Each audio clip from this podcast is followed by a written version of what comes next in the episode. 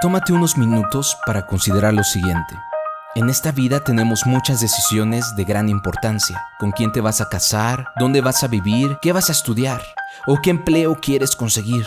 Pero hay una decisión que impactará tu vida más que todas estas decisiones juntas. ¿Aceptarás la verdad de que Dios mandó a su único hijo a morir por tus pecados? No importa si crees en Dios o no, solo hay una verdad y esa es que Jesús es Dios. Si hoy murieras, ¿a dónde irías? ¿Tienes la certeza de ir al cielo?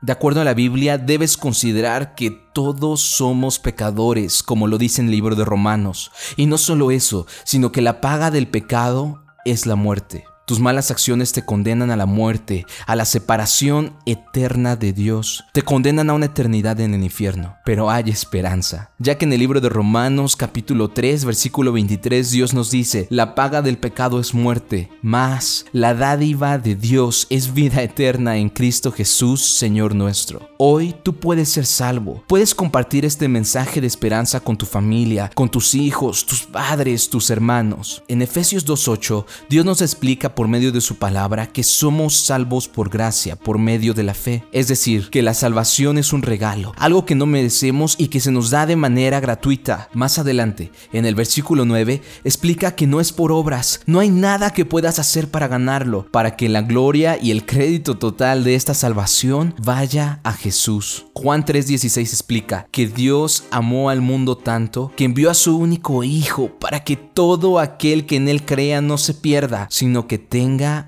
vida eterna. La Biblia nos muestra que el Señor Jesús vino a esta tierra y fue crucificado para pagar por tus maldades, por tus faltas, por tus pecados, para que puedas estar en comunión con su Padre. Jesús no quedó en la tumba, Él resucitó y se levantó de entre los muertos como prueba de que Él venció a la muerte y que junto con Él viviremos eternamente en el cielo si tan solo creemos en Él.